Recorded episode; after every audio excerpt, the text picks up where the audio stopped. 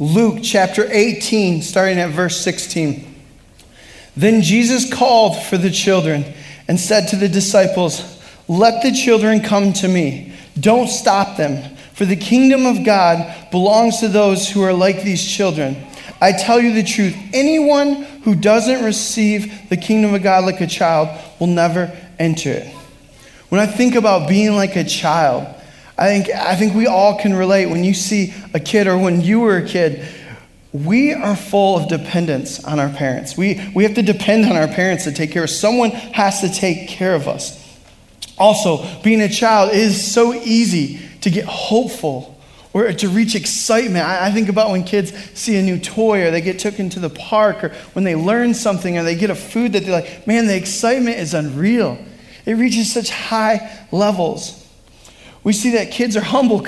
I mean, kids, they, they don't think that they're much. They don't think they can do everything at a young age. They know they can't even reach things from the counter. Like, they know they have to be humble. And once again, that leans into being dependent. They're vulnerable. Being a kid, you are vulnerable. You are in situations that you can be taken care of, you can be harmed. Like, you have to be vulnerable. And also, one of my favorite things as I see kids grow up in life is the way they seek, the way they seek to learn. I think about when kids learn how to talk and how they walk, and as they start to age, man, it just it becomes differently, almost by the day, the way they talk and the way they, they walk. And, and for that, I'm going to show a little video of my nephew as he was just recently trying to learn to walk the last year.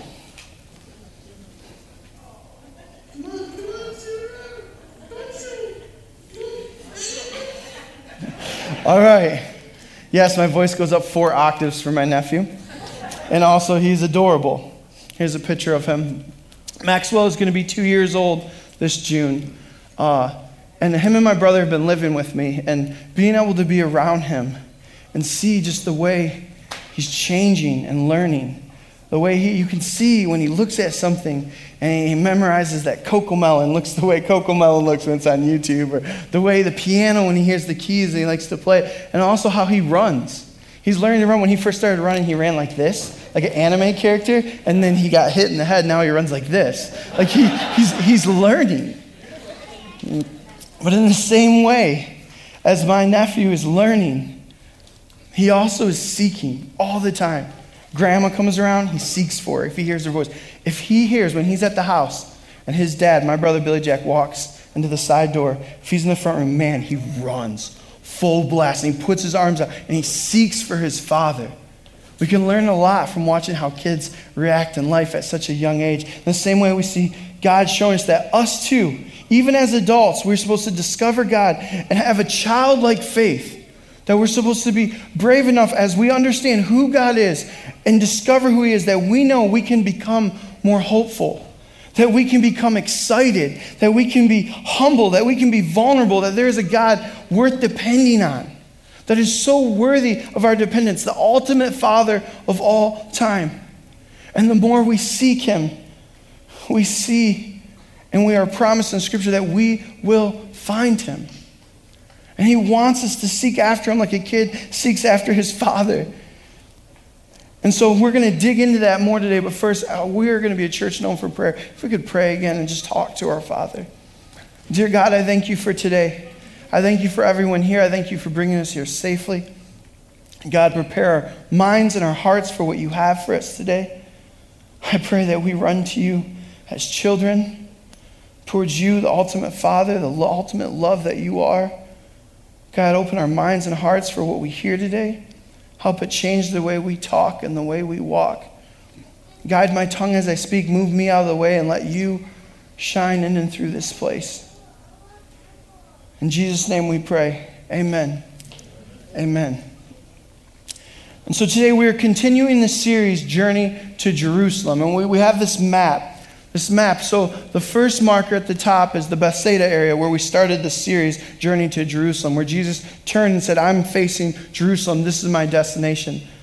And then today we're going to dig into where he enters into a city called Jericho, which is northeast of Jerusalem. And at the bottom where you see the marker with the cross, that's Jerusalem. That's Jesus' de- destination where he knows he is going to face a very painful death Uh, but the thing that's so important that we know about this death that he faces on the cross is that it's for each and every one of us. It is for the world because God so loves us. And so he's going to go to this cross in Jerusalem and he's going to pay the price. Even though he made no mistakes, he's going to pay the price for our mistakes so we can be forgiven. Out of a huge, ultimate act of love.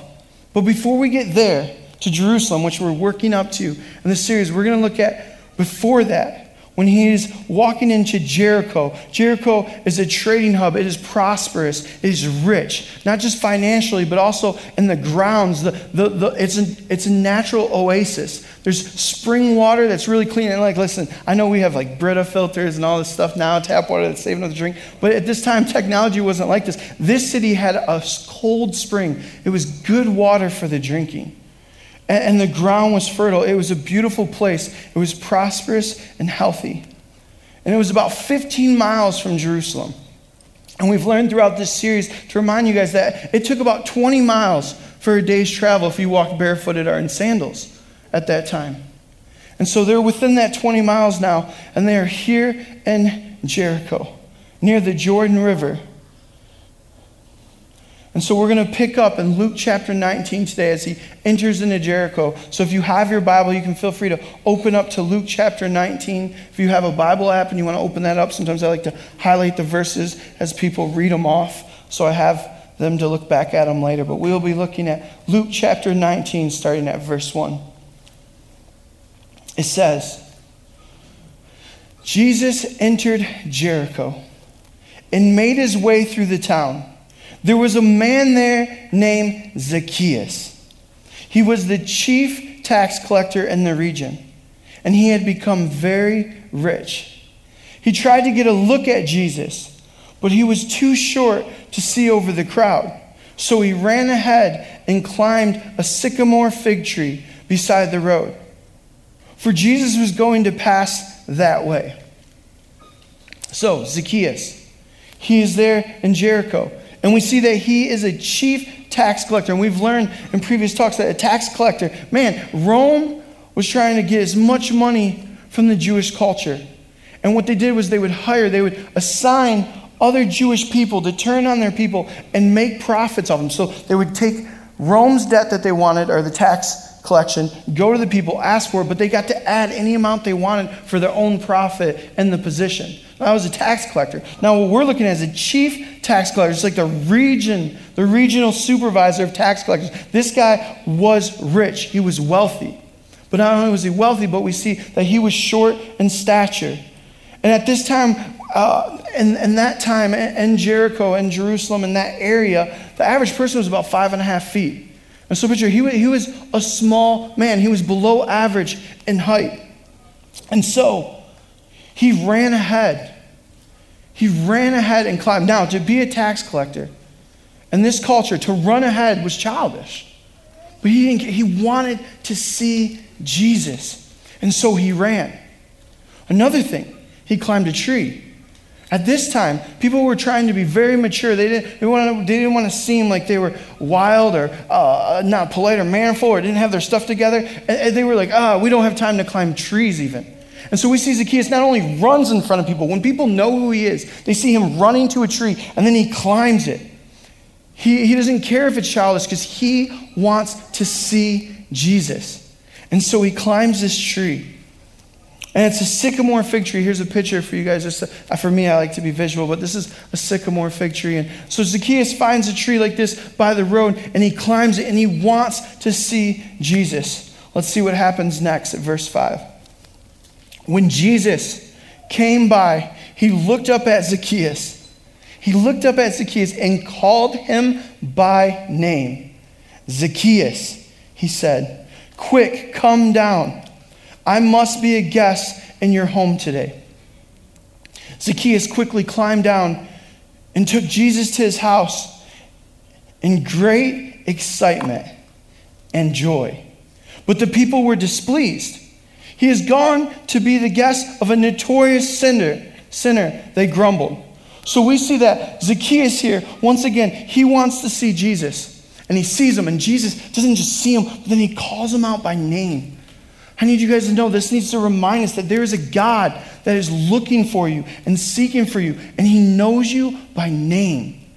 It's not some transactional thing, it's a relational thing that God wants. But He wants to look at you and call you out by name. He knows you. We also see that people, once again, are in uproar. Like, why is he hanging out with people like Zacchaeus? Why is he hanging out with the messy and the imperfect and the sinners? These notorious sinners that are doing bad things. And Jesus shows us once again who he came for. He came for the humble, for the lost, the sick, and he wanted to help. He was a redemptive plan for mankind. Jesus is hanging out with right where he's supposed to be hanging out with, right with who he's supposed to be hanging out with. I apologize for that mic pop. And so Jesus knows him by name and goes out to him. Now Zacchaeus gets so excited, he goes, Yeah, come to my house. Come to my house. And we see in there, going to someone's house and breaking bread and staying with them, that was a very relational thing. And we see that Jesus wants, once again, again, he wants a relationship with us. And so Jesus comes to his house and comes up to his door and he goes in for a meal. And Zacchaeus starts a relationship with Jesus Christ. Now, when I think about Jesus coming up to Zacchaeus' house, it reminds me of some scriptures in Revelation. See, in chapter 3 of Revelation, there's these letters that are being written to churches, and they're warning churches and guiding churches for when Jesus comes back. And there's this area that's getting this letter, and this area has two areas of water. There's this water that's really hot, and there's this water that's really cold.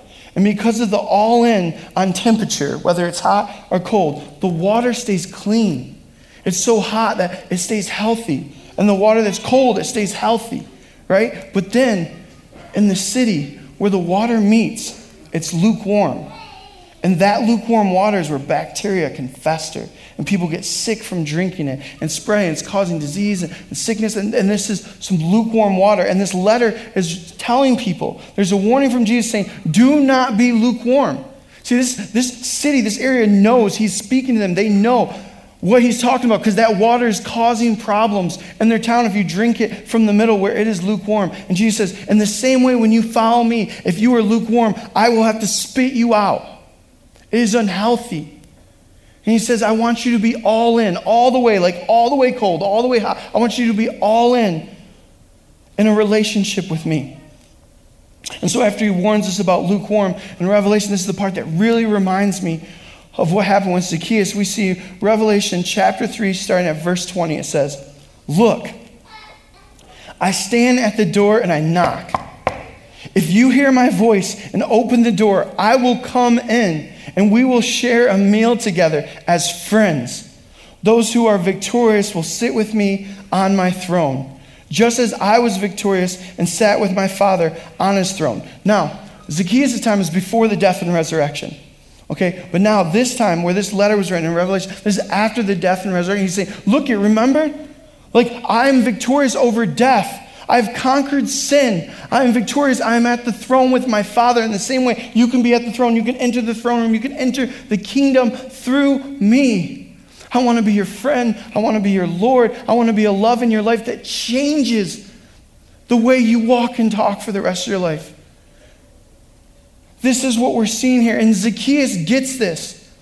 Even before the death and resurrection, we see now that Zacchaeus is in a relationship with Jesus. He realized there is a Messiah, a Savior that knows him by name, and crowds are trying to get around. He doesn't care how childish he has to be, he wants to be with Jesus. And quickly, he wants to change his life in response to that. And so we see here next, let's look and see what happens next. Back at Luke chapter 19, verse 8. Meanwhile, Zacchaeus stood before the Lord and said, I will give half my wealth to the poor. Lord, and if I have cheated people on their taxes, I will give them back four times as much. Jesus responded, Salvation has come to this home today, for this man has shown himself to be a true son of Abraham. For the Son of Man came to seek and save those who were lost. Jesus is in the business of bringing salvation, helping the lost be found helping the messy and the hurt be healed, helping the captive be set free. And now that Zacchaeus realizes this, See, he says, I'm just gonna, he's, he's a rich man, remember? He's a supervisor. He's, he's a, a regional tax collector. He is a chief tax collector. And he realizes, and what he has is wealth from his lifestyle. And he goes, okay, I need to give this up. I, he gives up half his money. But then, even at this time, the Jewish culture, if you rip someone off, he said, for anyone I cheated, I'll pay four times. At this time, if you cheated someone, you were supposed to pay one fifth. $100, you paid 120 if it, if it was four times, though, if it's $100, it's $400. $400. Uh, if it's $1,000, it's $4,000. And Zacchaeus is going over and above. He's like, I want to be so far away from the lifestyle and the, and the rules and everything. I just, I want to be so much focused on you. I'm going to give half my money. I'm going to pay four times. Because this is what he was struggling with. This is what he was growing up around was money and money and money, and he was wanting to give it over. And then we see Jesus says, Salvation has come to this home today. Zacchaeus receives salvation. And in the same way, there's going to be things in our lives if we want to be all in, if we don't want to be lukewarm, we're going to have to try. And when I say lukewarm, I'm not saying that we're perfect people. You'll hear me say it over and over. We are imperfect people moving towards a perfect God. But if we're honest, we'll know if we truly wake up every day to be all in if we're honestly trying to pursue God and let Him refine us and remove impurities from us so we could be set apart, being a light in this world, so not only the better for us and our families, but also for the better of everyone around us. And we, we need to be all in. And we see that. And Zacchaeus shows us by example. And so through that, I want us to think for ourselves in our own walk, on our own journey. Are we all in for Jesus? Are we all in for Jesus? Knowing that we are called to try every day to pick up our cross and to pursue and seek this God. Like a children runs, like a child runs to his father. Are you all in with Jesus? And if you are someone that says, Yes, I am a follower of God, I have a relationship with Jesus, what's the next step you can take? to further grow in your pursuing of God, to be even more all in than the day before. And if you're someone that maybe has never taken a step towards God, maybe today that's, that's, what, that's what God has for you today is to take that very first step for the very first time, to, to walk with God, to put your trust in God for the things He has done. I need you to know that there's a relationship offered, and we get to see firsthand how a man that was corrupt and evil, and he was against odds, even physically with his height, so many things. And, and for the moment, he, he just sought out God. And through that relationship, things changed. There's a change for each and every one of us. There's a God that so loves us that didn't just go seek out men from trees and people by the river, but he also went to a cross. See, God, God so loved the world that he sent his son. And because of our mess and our sin and how that separates us from a righteous God because of how unrighteous we are. And no matter what we do, we can't make up for it. We can do good things, but it doesn't erase the bad things we did. Now, if we try to do it on our own.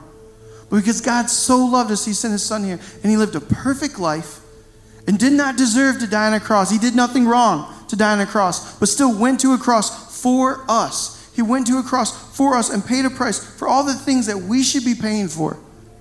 And so we could be made clean, that we could be made right in God's eyes, and we can be in relationship with Him. that he'll come to our door and knock and we can open. We can be a friend with him. We can, we can live with him. We can walk with him. Not only just him, but the love that he has so much that he gives us a community, a family to look out for one another. He wants us to do life together. He wants us to knock on each other's doors in the response the way he knocks at ours. And so if you are someone here today that wants to put your trust in Jesus Christ, for dying for you. I need you to know you get to trust in so much more because it didn't just stop there. He didn't just die, but three days later, after paying the price for the, the weight of the world's sin, God the Father raised his son Jesus from death. He was resurrected, defeating death, conquering sin. And scripture shows us when we put our trust in that, Lord, and we believe in God and believe the things He's done for us and the things He's still continuing to do, man, we are saved. We can trust in Him. We can confess with our mouth that He is Lord and believe in our hearts. And Scripture says, we will be saved. Salvation will come to our home. And in response to that, it should change the way we talk and walk. See, it's a free gift. We don't, we don't earn salvation. But when we are given salvation, when we experience and, and discover God, and we feel this love more and more every day, it can't help but change the way we talk and walk. And scripture shows the good thing about this. If you're someone that's like, hey, how do I know if I'm saved? Listen, scripture says if you truly confess and believe, you will be saved. But also, we have other scriptures that tell us we can tell. See, our works don't earn salvation, it's through faith and faith alone. But scripture shows us that if we have a true faith and we spend time with God, it will change the way we talk and walk. So much more than just my nephew around his family learning to talk and walk and how his life is changing day by day. But we, if we spend time with the Father and his family, it should change the way we talk and walk. And when we see that in response to that love, and we start to see different actions, it's evidence of the relationship we have with God. And so, if we could, if we could close our eyes, we usually do this a little bit later, but I'm just doing it right now. If you're someone here that wants a relationship with Jesus Christ, I'm just going to guide you through a prayer. And the prayer isn't what saves you. I say it every week. Scripture is very clear. Salvation is accessible by you when you trust in Jesus Christ as Lord and believe in your heart the things He has done for you. He died and rose again, paying the price for your sin. And when you ask for forgiveness, you receive it. And so, if you want to do that, I'd just like to help you take a step to walk with Jesus. Say, God, I, I want a relationship with you. I'm sorry for my sins. I confess you, Jesus, our Lord. I believe in my heart that you died and rose again for me. And I commit to follow you the rest of my life. In Jesus' name we pray. Amen. Amen. As we continue to pray, if we can keep our eyes closed, I'd just like to pray for the room. God, help us desire childlike faith. Guide us to be all in. Help us refine us. Don't let us be lukewarm. God, give us the desires to want to be all in. I pray we become more hopeful. I pray we become more excited. I pray we become more humble. I pray we become more vulnerable. God, help us depend on you. God, I pray that we seek you out more and more. I pray that when you knock, we open the door. God, we thank you for your love. In Jesus' name we pray. Amen. Amen. So please remember, remember this. Remember this. When God knocks, let's run to him and open the door. There's a God that that wants you to know Him more and more by the day. Man, you really, I'm talking about the creator of the universe. He wants to look out and go, Steve, come discover me. Mike, come discover me. Greg, come discover me. Hector, come discover uh, whatever you need. Teresa, he knows you by name. He wants to call out to you and he wants you to hear it and respond to it. And if you're someone that's receiving it for the first day, yes, that's awesome. But even if you've had the gospel in your life, if you've known about it for years, if you do, I need you to know the gospel is just as much for you today as it was from the first day found out about it. He's still calling your name. He still wants to recharge you and heal you and strengthen you through whatever stuff you're dealing with right now. There's a God that so loves you, that wants to enter your house and eat meals with you with the Spirit. He wants to dwell within you and He wants to help you live a life that's worth living for. That's the God we're talking about. That's the Father we're talking about, that we should be children towards. Amen? It's a good father, right? It's a good father. And so, in a second, we're, we're going to go into song. And the song we're going to start off with is called It Is Well. And, and the lyrics just talk about how, like, through it all, we can just look through it. We can, we can run to God. We can seek out God. And when we do, there's a peace and comfort beyond all understanding, all understanding that we can tap into because of God. And He, he can make it well, no matter what we're going through. And I've gotten to see this so many times. Us as a church, we've seen so many people that when they felt like things were not well, things started to become well through their relationship with God. I would just like to invite you to be a part of this with us and to sing out. But before we go into singing this song, I'd like to ask a question. It's so easy to hear, like Quay, like Quay prayed earlier. Let's not just be hearers, but let's be doers. So I'd like to ask this question Where can you be more childlike in your faith? Where can you be more childlike in your faith towards God? Can you be more hopeful? Can you be more excited? Can you be more humble? Can you be vulnerable? Man, it's so easy to say that, but can we work at being more vulnerable and more dependent on God and His plan over trying to be in control of the plan that we want to have? Can we be more dependent on God? And can we be seeking? Can we seek out God? Can we want to wake up daily and seek this ultimate Father? And so, once again, you can take a moment to reflect. Where can you be more childlike in your faith?